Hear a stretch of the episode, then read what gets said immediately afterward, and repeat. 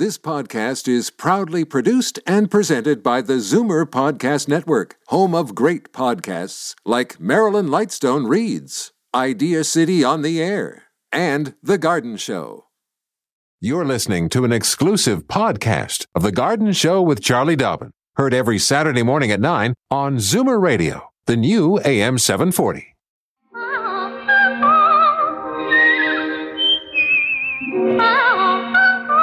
Welcome, friend, to our weekly garden party. We hope you brought along your questions because it's time to dish the dirt. On The Garden Show with Charlie Dobbin, exclusively on Zoomer Radio. And good morning. It's the uh, sous chef of the garden, Frank Proctor here, uh, bidding you welcome. And of course, we're looking toward the east, way over there, Prince Edward County. There's Charlie Dobbin, the star of the show. Hey, good morning, Charlie. Good morning, Frankie. How you doing? Hey, pretty good, thank you very much. Uh, I must admit, everybody although is in the same boat you know we keep hearing that we're all in the same boat but honest to god all we want is just to get out to enjoy some live music and have a yeah. drink at a favorite pub with folk you know and, and i guess it's going to happen but oh boy oh boy you know i know it's, and i think it's particularly tough for gregarious types like yourself yeah. that's you probably know. quite true but you know let's let's face it we have had some fantastic news well with the uh, new vaccine from johnson and johnson uh-huh. on the way uh-huh so that means well, four of them uh, out there now that uh, are going to be available, and will help right. things and, along. And, yeah, because we're such old farts, we'll be we'll be vaccinated pretty quick, I would think. yes, indeed. Uh, when age matters. yeah, that's right. Oh, uh, listen, you've got a bit of news, I think, uh, from the uh, Toronto Botanical Garden to deal with. It, you, you know, know? I, I, just wanted to give everybody a heads up. If you if you really want to get into the garden, but it's still too early to actually physically get into the garden, the Toronto Botanical Gardens, and of course, their website is one word: Toronto Botanical Garden ca. They've got all kinds of virtual learning going on. And one that a couple jumped out at me, but one that's going to be excellent this Monday, March the 8th, 8:30 p.m. is called Tomatoes, and of course it's backed by po- popular demand because it's being hosted by Emma Biggs. Now you remember Emma? She was the she's a teenager. She's now 15, yeah. but she was on our show when she was 13. She grows so many different tomato varieties at her suburban, you know, parents' home. That uh, and she's so well spoken and and just so interesting. She will be presenting. Oh, sorry, it's not at eight. It's from seven to eight thirty on Monday, March eighth, and of course it's through Zoom. And you just register online and then join join the gang. And anybody who's thinking about tomatoes, Emma has become such an expert. Uh, we'll have to get her back on the show, but in the meantime, check her out uh, at the TBG virtual learning series. Excellent. Okay. And I'm just looking at a, a really cute email that we received from Marty and Shirley McMartin. Uh, let me just quote it. He says, uh, Orchid killers from Frankford, Ontario. we seem to have no trouble maintaining Christmas cactus laugh out loud. As I recall, you have knocked off more than one or two orchids in your career. Hmm? That's true. I, I have been known to say that I've never met an orchid yet that I couldn't kill. But that's it's not actually. I've gotten a lot better at it. I've, yeah. I've studied more about how to provide the right environment for orchids. So I currently have three orchids blooming and two or three not blooming. So yeah, I'm actually not so bad. But similar to Sherry McMartin, uh, my Christmas cactus is putting on a beautiful show right now. Great stuff. Oh, I meant to tell you, uh, we had a brief chat uh, by phone before the uh, before coming into the studio here, and I meant to mention to you saw three gorgeous deer running through the forest there, uh, mm-hmm. just uh, almost to where the pond is. You know, mm-hmm. as we're going through the forest, and they were just oh, it's so beautiful to to see mm-hmm. wildlife like that. You live in a gorgeous place. You are so lucky. Yeah, but, true. It's true. So listen, Frankie. You know what? I know you you hate me to tell you what to do, but you haven't given the phone numbers. You're good at telling me what to do. I follow directions really good too. Okay, here we go. Phone numbers to reach Charlie Dobbin on the Garden Show in Toronto. Call 416-360-0740 and then anywhere in the province toll free 1-866-740-4740. We could go on at length talking about a whole bunch of stuff, but there are callers waiting to talk to you and I have a whack of emails to deal with too. So let's take a little break, Charlie. Uh, you've refill your coffee cup, and away we go with the Garden Show here on Zoomer Radio. Just because the weather changes, garden tips and advice all year round. This is The Garden Show with Charlie Dobbin, exclusively on Zoomer Radio. Well, Charlie, we're going to take a little trip uh, north and to the east just a little bit. Kawartha Lakes, that's where we're getting a call right now from mm-hmm. Gail, who's online. Good morning, Gail. Good morning. Hi, Charlie. I have a question about impatiens. I like to plant a dense border of impatiens, and a few years ago there was a disease. Has that mm. disease passed on now? Um, not that I know of, but that is a great question. The traditional impatiens that everybody absolutely has grown for years and years and loved to death because it was such an easy plant to grow and it bloomed like crazy. You know, kind of loved, handled the shade so well. Uh, that was the one that got the disease called downy mildew and was completely taken off the market. So instead, what they did is they, uh, with a little bit of research and development, they a different form of impatiens. It's actually a New Guinea impatiens, a different form, uh, was um, sort of selected. If you, and that was the one that came out uh, available to the, the homeowners. Looks very similar to the old the old one, um, and does not have any issues with the downy mildew. So you should see impatiens for sale. Uh, you should, I think, also see impatiens seeds for sale, but that does bring up an interesting question, which I'll check out. Um, and you, so you can grow impatiens. It's just not the exact same varieties what you're used to. Excellent. Um, and if that didn't work out, what would you suggest to replace impatiens?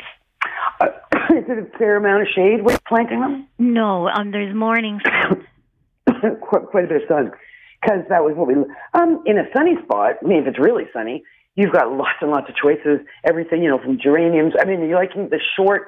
I'm a big fan of zinnias, uh, marigolds. These are super easy, super bloomers in the sun. Um, you know, again, depending on how much sun there is. Uh, and then there's so many things in between. You know, um, uh, great, great petunias. They're always coming up with new petunias. Yeah. So they're, they can always be pretty fun. Um, and then various and uh, different sort of, you know, the salvias. The salvias give you those upright vertical flowers versus the round flowers that we're kind of get so many of with the, the petunias and the geraniums. Mm-hmm. Um, I love coleus. I find coleus so simple. You, you need to pinch it every now and then. We don't grow it for its flowers. We grow it for its beautiful leaves, but there's lots and lots of choices when it comes to uh, the coleus. Uh, alyssum is always a great one. And it's a huge pollinator uh, supporter. Um, the pollinators love alyssum. So, you know, that can be a nice one as well. It's a nice border plant. So, um, ageratum, if you've never grown it, is a lovely plant. Blues and whites. Yeah, that's what I Thank you very much. You're very welcome. Thanks okay, for thanks for, thanks for joining us here on a Saturday morning. I forgot, you know, in our little diatribe that I didn't do this morning, uh, to a little uh, mantra there. Uh, for mm-hmm. heaven's sakes, uh, listen up here, folks. call early, call often, one question per call. And if you happen to be a first time caller, uh, let Carlos know. He'll let me know. And then when you get to the air, uh, just before you went here, that's what you're going to hear. And we we do have next time we go back to the phone lines, we're going to have a, a first time caller to deal with. Okay, Charlie. Excellent. And we have to take a little bit of a break right here, but just a heads up warning to Marion Rigg listening in from Barrie. You sent an email to Charlie. We're going to deal with that when we come back here to the Garden Show. Fur and feathers and bugs of all size. There's more going on in the garden than you realize. Should small creatures become a big problem, then you've got The Garden Show with Charlie Dobbin exclusively on Zoomer Radio. Okay, Charlie had mentioned uh, just prior to the break there that Marion Rigg should listen up because here is uh, the question that she has sent to you. In fact, she sent a photo too about an amaryllis bulb that was given to them for Christmas. It's produced 15 blooms. Says the first stalk had four blooms, second had five, and the third has six blooms. Yeah. In the summer when it's outside in the sun, should it be fertilized or just watered? Hmm gorgeous, gorgeous plants. I don't know if you looked at the pictures, Frank, but yeah, really, really pretty. Uh, so obviously an excellent healthy bulb that was given to uh, the Rigg family. So what I would suggest, uh, she's asked about fertilizing and or just watering. The answer is do both. And actually, I assume the flowers are done now. Leaves are growing. Start your fertilizing now. March is an excellent time to start the, the new growth on any of our tropical plants. So don't over fertilize. You know, mix according to directions. Only use once a month. and right through till uh, till yeah midsummer. Okie dokie. All right. Uh, oh, hey, I'm reaching for the bell. Here we go. That's for a first time caller. Pat calling in from Whitby. Good morning, Pat. Morning, Charlie and Frank. Good morning. Thank you for taking my call. Um, I'm a group of women at a retirement home, and we would like to start growing some flowers from seed to put out in our garden later on. Excuse me. We have a lovely uh, sunny horticultural room, Nice. and uh, with some small greenhouses in it that's like a couple of shelves with a zippered cover over them. Mm, We've got our small peat pots ready. So I'd like some suggestions for flowers that would be easy to grow, and more importantly, the care of the seeds after planting. Hmm. So, uh, where you would be planting these plants? Would it be sunny? Would it be half Yes, day it's going to be uh, almost complete sun, and they're in raised beds. Oh, Uh, perfect. wooden box. Uh, Well, so yeah, so Pat, if you were listening, um, Gail, who called just at the top of the show, had asked a question about you know great annuals that would be fun to work with, and you know I, I did mention marigolds. They're Yes. easy to grow and they love the sun, and once and, and, and easy, like the seeds are easy to grow, and then once you get them outside and into the garden, your only job, of course, is watering on occasion, and then with your thumb and your index finger pinching off the flowers when they're finished. They they get crispy. You pinch them off, and lots more flowers grow. So I would I would suggest nasturtiums for the same reason. Super easy, handle the hot hot sun, mhm. and they get easy to grow from seed. Nasturtium I would plant directly out into the garden. I wouldn't even bother starting indoors. Okay. Um, but uh, marigolds, I would start indoors. The um, you can get some dwarf uh, sunflowers, which are kind of fun.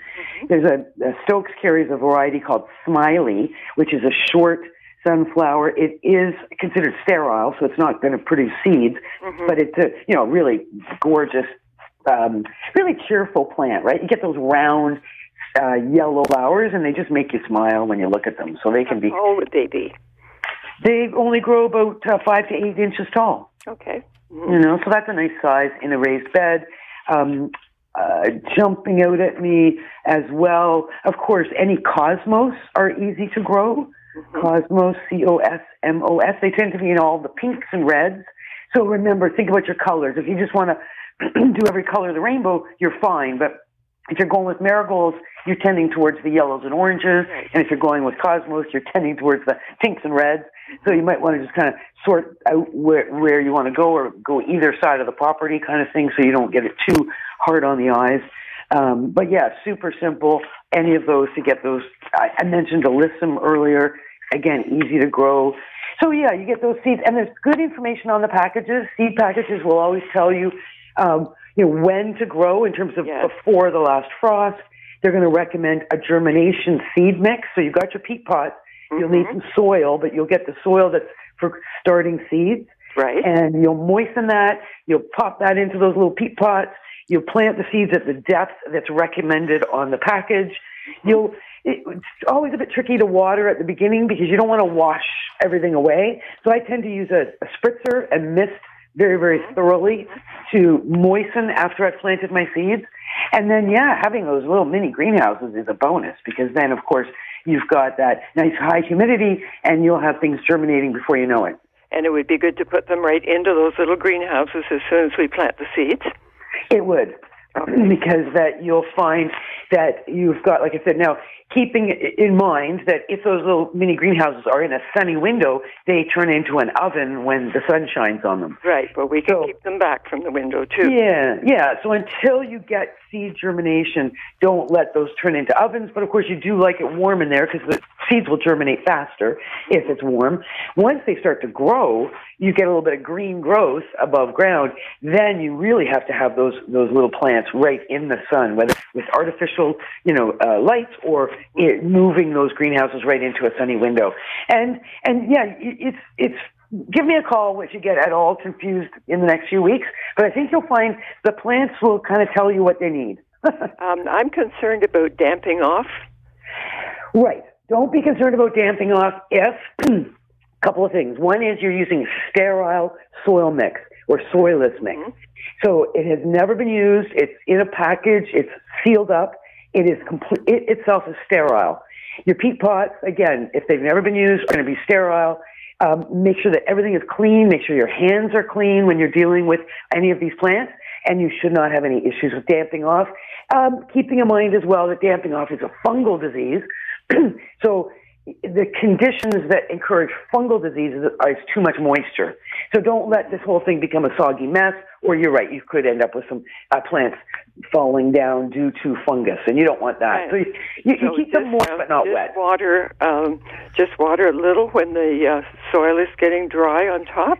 Yeah, exactly. And those peat pots lose moisture from the sides of the pot. Mhm, they do. So if anything, you may water just into the tray. Like the pots will be Yes, sitting in a tray, in right? So so you may find that you'll just want to put room temperature water into the tray, and then the water will move its way up into the soil and into the pot through capillary Yeah, action. Pat, we're, we're kind of running overboard with, with the questions, Well, that, exceeding that's all more the than information one I per need. call. Thank you very, very much. Thank you very much. Thank you. Hate to jump in, but you know the was patrolman waiting proctor for you. to control some situations. Sometimes. All right. That's outrage. Uh, These people. You know, it's so funny. Uh, if you're, I don't know whether you're watching online the, the feed from the studio. I am. Are you? You might have seen my eyebrows go up dramatically. Uh, I thought you said pea pot, and I'm going, what the devil? Pea pot? oh, peat pot. Okay, I got it Good now. point. Very Good good. point. okay, this this uh, next email is not so much a question, Charlie, but a comment from Karen Whittington, uh, Lakeshore Road in Dunnville, uh, forcing forsythia. Says perhaps uh, good day. Perhaps remind folks that now is the time to force some lovely forsythia branches in a vase indoors. Yeah, it's a really good point. this is the time. I mean, if we're hurting for color, we're hurting for flowers, we want spring and we want it now. Remember, your early blooming shrubs and trees have buds on them now. Yeah. They formed all their flower buds last fall. So if you're if you've got a forsythia, which is a good example because they tend to get big and overgrown. So if you've got some big old overgrown forsythia on the property, get out there today in the sunshine uh, or tomorrow in the sunshine. Prune that plant back, but whatever you're pruning, bring it inside. Get those cut branches into a nice tall vase with some warm water. Even a little bit of sugar uh, gets things going even faster. And yeah, watch them bloom indoors. I mean, apple, if you've got crab apples, apples, peaches, pears, any of the fruit trees, anybody who's pruning out there, save what you're pruning, bring it in and enjoy it. Okay. Um, on the line is Lynn from Little Britain, just on the outskirts there of Lindsay, Ontario. Good morning, Lynn. Welcome to the show. Good morning. I'm a first time caller, Oh, but my I didn't know. goodness. there you go. Thank you. Welcome to the show. Well, thank you very much. I uh, you've got me through a lot of painting this winter. but like uh, like I'll the get to- walls or, or, or art? Uh, well, I do stained glass, but it was um, oh trim. It was terrible. Oh, horrible. Yeah, I'm glad we helped with that. yes, you did. So um, I won't keep you. I brought home um, a beautiful fern from my daughter's a patio last fall, and it's been loving my front room. A south-facing window. I feed it every couple weeks and get give it lots of water. I did the same thing last year, but just about this time, I started noticing some sticky residue that it was dropping on the floor, and within a week or so, little ants started marching in. Oh. So I don't want that to happen again. Um, but of course, my husband was darn thing. Not a fan of bugs, huh? Not a fan of bugs. No. Is is there uh, is there males and female ferns and what No. what was happening there? No. Okay, so what must have happened, and this is where you might have almost needed a magnifying glass. There could have been, since that fern was outside at your daughter's all summer, it's something came in with the fern that stayed dormant through most of the winter. And then as the spring started to happen and the days got longer and the fern was all excited and, you know, getting some new growth on it, something, most likely an, aphid, woke up. Now it's important to realize that you only need one aphid. Aphids are quite a, a noxious little pest because they don't need the- there's no sexual well there is sexual reproduction but there's also asexual reproduction so aphids give birth to live young and they don't need a partner to do so. Oh. So they can just sit there and drop baby aphids uh, about one a second. And so before you know it, you start with one aphid and you can have thousands of aphids within a, a day or so. So it's probably that's what happened. And the sticky stuff was where the aphids had been um, sucking and, and putting little holes in the leaves and sucking some of the juice out, it was dripping onto the floor, and the ants, of course, love it. So the ants are attracted to licking up all that nectar that was falling out of the fern. So Oh. just keep a really close eye. If in doubt, soap and water, not detergent, but soap and water, uh, drench uh, on the plant. But right. don't do this in the when it's in the sun. Like take it right out of the sun into a bathroom, into the bathtub, spray with soap and water, rinse off that soap and water 10 minutes later, and that's a, um, and you'll find that if there's anything waking up or alive, if you give a thorough enough spray, it will certainly slow or kill anything that's on it. Well, thank you very much. I, I had heard of that la- uh, for many years, and uh, I finally broke down and did that with my kale last year outside of my vegetable garden, and it worked like a charm. Mm-hmm. It really, it's such a simple solution to things. But Yeah, it's a thorough spray, and it's soap, not detergent. Exactly. and so now, what's soap that's not detergent? Give me an example. Well, Like, I mean, you can buy Safer's soap, which is designed for plants as an insecticide. So that is a ready to go soap solution. You can buy it concentrated where you add water or buy it in a spritzer that is a spray bottle. Um, the, otherwise, everything out there is detergent unless you get into some of the baby products or some of the, the green, environmentally friendly products Ah. where it will say right on it, soap. okay, okay. So, you know, you think of Downy soap, that's a soap. But, you know, Sunlight and all those other ones, they're all detergent. right, and Dawn as well. Then. Yep. Okay. Well, thank you so much. Maybe I'll get to keep this one. okay, good stuff. Good luck. Thank, you, Lynn. Charlie. Bye-bye. All righty. Have a great weekend. Take care of that metropolis, Little Britain, for us. Mm-hmm. All righty. Oh, hey, this is fun. Uh, I have note here uh, by email from Ann Rogers, who says, Hi, Charlie and Frank. I'm in Manhattan, Illinois, south of Chicago, and listen regularly via podcast. Great show, nice balance of chat and information. But this, this breaks me up. I've not heard you talk much about soil testing yet. I recently moved five miles west of my old house. Everything just grew. Here, it's a battle. I think I need to test the soil. But how? The more I research it, she says, the more confused I get. Home test kit. Is this kit from Amazon legit? Send it out? Where? Where do I send it? and I have several planting areas on one acre. Do I test all the areas? It- So, and so she's, mm-hmm. this is like a bomb to the one question golden rule. Yes. How about would you just discuss soil testing? Thank you, Anne.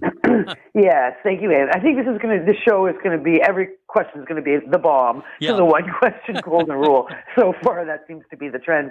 So, okay, it's a great question from Ann Rogers, and she's absolutely right. I have not sort of waxed on extensively on uh, the subject of soil testing, but interesting, this is exactly what I teach at Durham College is soil, the introduction to soil science, and we are just now launching into the soil testing segment of the semester. In Ontario, we have accredited soil testing labs that are accredited by the Ontario Ministry of Agriculture and Food. In the United States, of course, it's different, and they have different testing labs. I did look up and and and honestly, yeah, two labs that sound like they might be fairly close to you. One is in Warrenville, the Chicago Testing Lab Inc. in Warrenville, or the GMS Laboratories Inc. in Cropsey. So, e- so your question: Should I test at home or should I send it out? You can do either. The que- the difference is, is that when you test at home, you are not testing for nearly as much information as a soil lab can provide to you based on the sample you send to them. And if you're convinced that the issue is soil, uh, my impulse would be to say, go straight to the accredited people, send it into the professionals. Your other important question was, do I test every single area? I've got a vegetable garden over there, I've got a lawn over here, and flowers over there. What do I do? What, what do I test? And that's a fair sized property, an acre. Yes, you are going to send in more than one soil sample. Um, generally, what I've done is it's it, like say it's flower beds, and I've got five of them. I will take I will make an aggregated sample from the five different flower beds into a pail, And remember, when you do get a soil sample, it's not just off the, the top inch of the soil that you're going to take the sample from. You're actually going to dig a bit of a hole down about eight to 10 inches, uh, sort of open up some space in the soil. Then with a, your shovel, you're going to take a slice, a vertical slice of soil that's going to include the top and a little bit of soil in that slice all the way down to the bottom of that eight to 10 inch hole. You're going to pull that sample up out of, out of the, the, the hole you've dug. You're going to drop that sample into a bucket. You're going to go to somewhere else where you're planting the same roughly uh, kinds of plants. Throw it all into a bucket, mix it all up, and from that bucket, you'll take one sample and you'll bag that all up and send that into the soil testing lab. Vegetable garden, you may, depending on the size of it, just want to amalgamate that in with the flowers. Lawns are a little different. So yeah, you're going to end up with a couple different samples. And in Ontario, what we do is we uh, send an email to our accredited soil testing lab. They send us the what we need. They they email us. Well, they usually mail us the box and the bag and all that other stuff that we'll package the soil samples into, and then it's all from email from that point forward. Uh, filling out forms. You tell them what you want to grow. They're going to recommend what you need to do to grow that um, effectively because soil sampling and testing is not only about determining the fertility of the soil, but it also recognizes things like nutrient deficiencies, any potential toxicities that might be in the soil from excess fertilizer from the, the past. There could be non-essential minerals in there. And one of the most important things they'll test for is organic matter. And that's something you have a hard time testing for yourself. So start with the professionals, move forward from there, follow their recommendations, and then in the future, you will be able to do some home testing yourself. And good luck with all of that, Anne. Nice to have you uh, on board via podcast. Yeah, good to hear from you. Yes, hey, I have one quick Sure. Frank, one quick comment just before we head, I see, to a break. Um, I just got an email. So anybody who would like to, again, get into it, get involved in a local hort society, the Pickering Garden and Hort Society is hosting a meeting via Zoom this Tuesday, March 9th.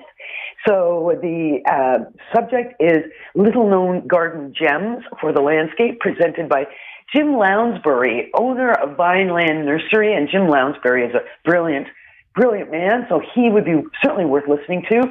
So for more information, if you want to join in to the virtual meeting with the Pickering Garden and Hort Society, send an email to president, so just president, one word, president uh, OFPHS, so president of PHS, Pickering Hort Society, at gmail.com. Okay. Quick note on uh, phone lines. We've got them open there at 416 360 0740 in Toronto and anywhere in the province toll free 1 866 740 4740. We're coming back to say hi to Louise in Claremont, Ontario in just a moment here on The Garden Show from Zoomer Radio. Daffodils and daisies, bluebells and begonias, forsythia and foxgloves, marigolds, magnolia, lavender and lupins, dahlias, delphiniums, stalks, phlox, hollyhocks, tulips and sweet williams. You've picked the right place for everything floral.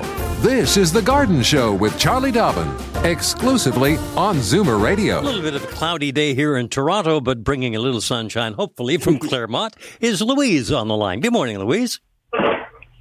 Hi. Yeah, hi. Uh, I have a simple question. I have one area on my property that it, it face, it's a corner that faces northeast. Uh, the ground is very damp and moist, and it's very rich with compost. But I would like to know if there's any kind of flowers that grow well in the shade with that kind of moisture in the ground. I'd just like to brighten up that corner if I could. It huh. faces onto a woodland, so I don't really want to have any more greenery. I'd just rather have something colorful. Is there anything you can suggest for that? Yeah, that's actually a great question. Um, so northeast shade damp color. that's the hard part. Is there such a thing? there is. Um, just a couple of things are jumping into my brain, but you were wanting color. That's the harder part. So many things that will do well. Okay, so ginger. Oh, okay. Wait, I'm just trying to think where can I grab this information from. Oh, you know what I would. But okay, these are going to be perennial plants though that are going to do the well, best. Either perennial or annual, it doesn't really matter. Off the top of my head, no annuals jumping into my head, but there are some great.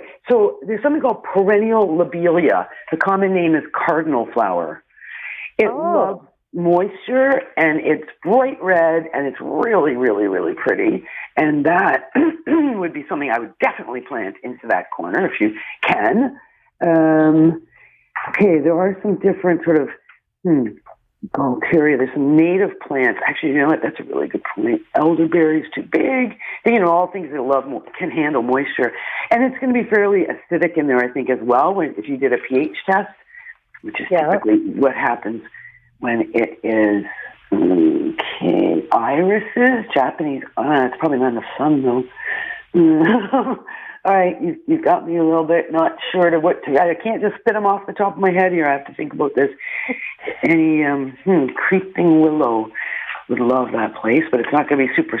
Yeah, it's the problem. It's the color that's the challenge here. Um, Well, you mentioned one- ginger at the beginning. Would ginger grow well in that kind of condition? Yeah, native Ontario ginger would love that. Loves the shade, loves the moisture. But I'll tell you what. Let's um, leave that with me, and I will do my best to give you some more suggestions next show off the top of the hour. Okay. Very good. Okay, and just because it's one of those, I don't want to drag this on too long. So just to remind me, northeast corner, and where are you calling from? Claremont, which is Okay. north end of Pickering. Okay, got it. Yeah, I know what Claremont is. And I'm also a first time caller. I forgot to Oh, mention my goodness. goodness. Wait a minute. Well, welcome, and don't be a stranger. yeah. oh, you know Oh, what? I love your show. I listen to it every week. Okay, one of my favorites that I'm just flashed on is hellebore. Helleborus. Again, this is a perennial. It's an evergreen perennial plant. How big is this area roughly? Um, it's about maybe four feet by four feet square. It kind it's right in the corner between two doors, out my laundry room door and into the garage door. Oh, And it's a very nice corner. It just doesn't see Mm. sunlight. right, right, right. Ferns, of course, any of the ferns, and there are some gorgeous ferns these days. You know, with purples and that sort of thing. Uh, perennial plants. Not, I mean, so you wouldn't be just stuck with green. I guess is my point. Um, No, all right. there's the woods right beside me, so I get enough greenery from there. Yeah, I hear you on that. So, um, but there are some really, really, some of the athyriums come with all kinds of wonderful colors. All right, so listen next time, next week, and uh, when we come and when we start the show at nine o'clock, I'll see if I can give you some ideas. All right, perfect. Thank you so much. Thank Hey, you. thank and you. Uh, yeah, thanks for being a first time caller here to the Garden Yeah. Show. Now, I'm looking at the clock and I go, well, you know what? We have to take another break here. Oh my goodness. Yeah, uh, otherwise, you know, we're, we're going to be in the soup. So, uh, a note to David Maple Durham, who uh, sent you a neat little email. We're going to deal with that in just a couple of moments, David. Thanks for being tuned to The Garden Show right here on Zoomer Radio. Change stations just because the weather changes. Garden tips and advice all year round. This is The Garden Show with Charlie Dobbin, exclusively on Zoomer Radio. Well, alrighty, Charlie. A note from David Maple Durham, and he says, "Hello, Charlie and Frankie. I enjoy your radio program on Saturday mornings. I was given the plant a couple of months ago, and am puzzled to why the buds, of which there are many, are are just beginning to bloom, turn a yellowish brown at the base, and then die. The leaves are a lovely green, and I have a moisture meter plugged into the soil continuously, and water when it's about ten to twenty percent wet. The plant faces south southeast at present, gets the morning sun. I rotate it about 90 degrees most days and spray it every few days. What am I doing wrong or not doing? Cheers for now, David. Thanks for your, your note, David. And just to clarify, he is writing about a, a gardenia plant. Oh, right. Yeah, sorry, I didn't Yeah. mention that. Right. Yeah, no, that's okay. And he sent some photographs. And you know what? He's struggling with something that we, any of us who have ever tried to grow gardenia, have struggled with exactly what David's struggling with. Beautiful buds. We're all excited, anticipating the amazing fragrance of this beautiful plant. And just when it looks like it's going to, you know, pop open, they shrivel up and fall off. They turn yellow at the base and die. So, what to do? Uh, You know, he's doing everything very, very well. He's got a you know nice bright spot. He's keeping the plant nice and moist. Um, I would just suggest to make sure he is watering with soft water that is tepid room temperature water that has sat out, preferably. So avoid hard water. And the only other thing I can suggest is humidity. do whatever you can, David, to raise that humidity around that plant. That could include a pebble tray, so that's that, you know, cookie sheet with gravel in it. Plant sits on top of the gravel. Water is kept in the gravel at all times, and that um, increases the humidity in the in the area around the plant. It's a bit of a tree he's got. It's like a miniature tree in the pictures. Um, misting, if you if you like to mist, get out your spritzer, mist a couple of times a day. Um, and I know, I know, it's, a, it's so frustrating. It's sometimes, yeah, gardenias are very, very picky. They just, they just don't, don't make it easy for any of us that want to grow them. No matter how much we love them, they make it tough. So keep, keep trying. You're doing everything right so far. Okay, encouraging words, if nothing else. Huh? okay, uh, Jean is online from High Park. Good morning, Jean. So, I just want to know how to take care of begonia. What kind of begonia? Is it a tuberous or? or... Kind from Costco. I just bought it from Costco. Yeah. Begonia. Yeah, yeah. Has it got flowers on it? Flowers, gonna be flowers, yes. And what color are the flowers? Oh, I have red and pink. Okay. Two so, colors. Okay, and did you are they in a Costco? Yeah. Okay, from Costco. So are they in a bag? Is this something where in you're going to? Bag, yes. Yeah. Okay. Right. All right. All right. I know exactly what you're talking about. So what's happening? Those are dormant tubers in the bag. Yes. Yes. Tubers. because at this time of year we can buy dormant perennials in a bag, dormant tubers in a bag. Um, many of our most favorite. No, just they just start. Yes, selling yep. begonia in in bags. Yeah. So the begonias are, if you t- open the bag and you look at it, they'll be brown and they are uh, in the shape of a cup.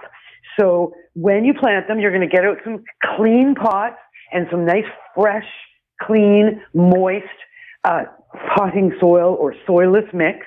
Yeah. You're going to put the soil into your pots. Make sure the pots have drainage holes. Yeah. Just look, they can be small pots, like six inch pots, moist yeah. soil. You're going to take the begonias and you're going to literally sit them on the almost on you're going to just dig a tiny bit of a trench in the center of the pot you're going to put the cup shaped tuber into the soil with the the um, concave side up and the round bowl shape down and you're going to sink it into the soil so that it's just level so the lip yeah. of the bowl of the tuber is level with the surface of the soil and you're going to put these into a sunny location. You're going to keep them moist but not wet, uh-huh. and they will start to grow. And be careful you don't keep them too moist because then they'll start falling all over the place.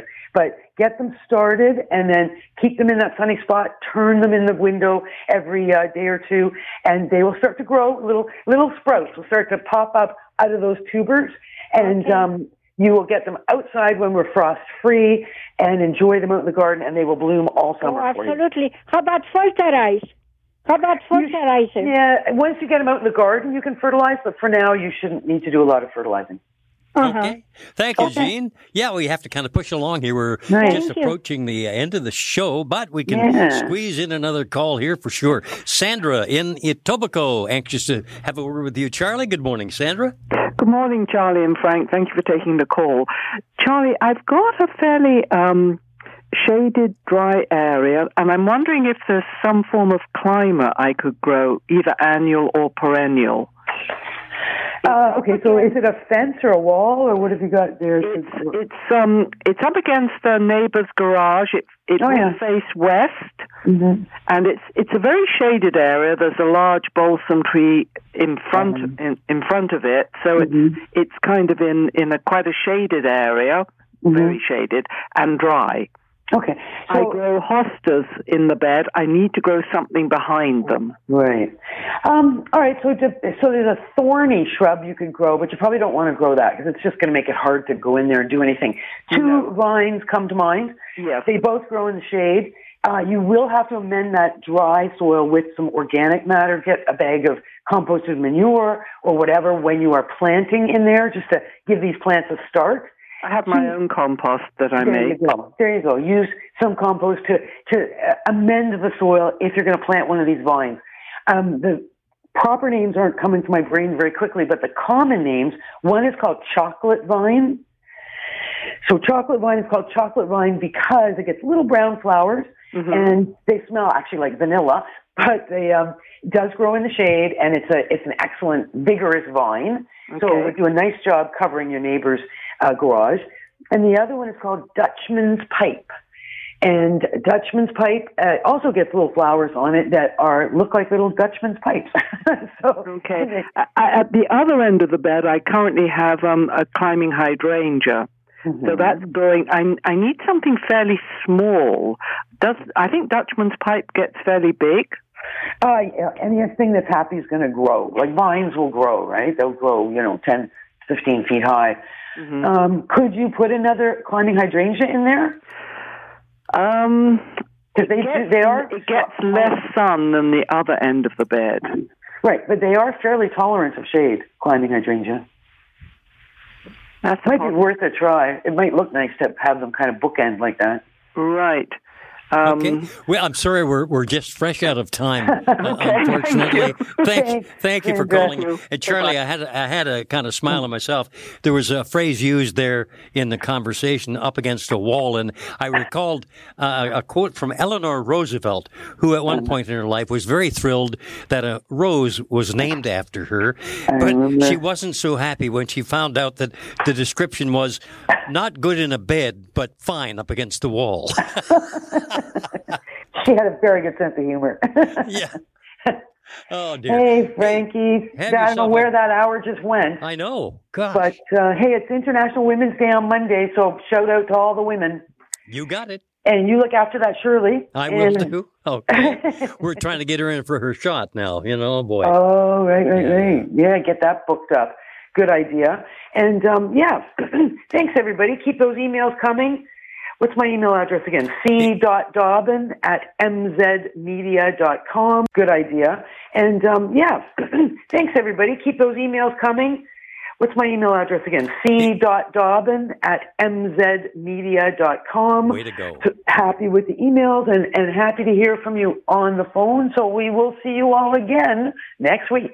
This has been an exclusive podcast of The Garden Show with Charlie Dobbin. Heard every Saturday morning at 9 on Zoomer Radio, the new AM 740. This podcast is proudly produced and presented by the Zoomer Podcast Network, home of great podcasts like Marilyn Lightstone Reads, Idea City on the Air, and The Garden Show.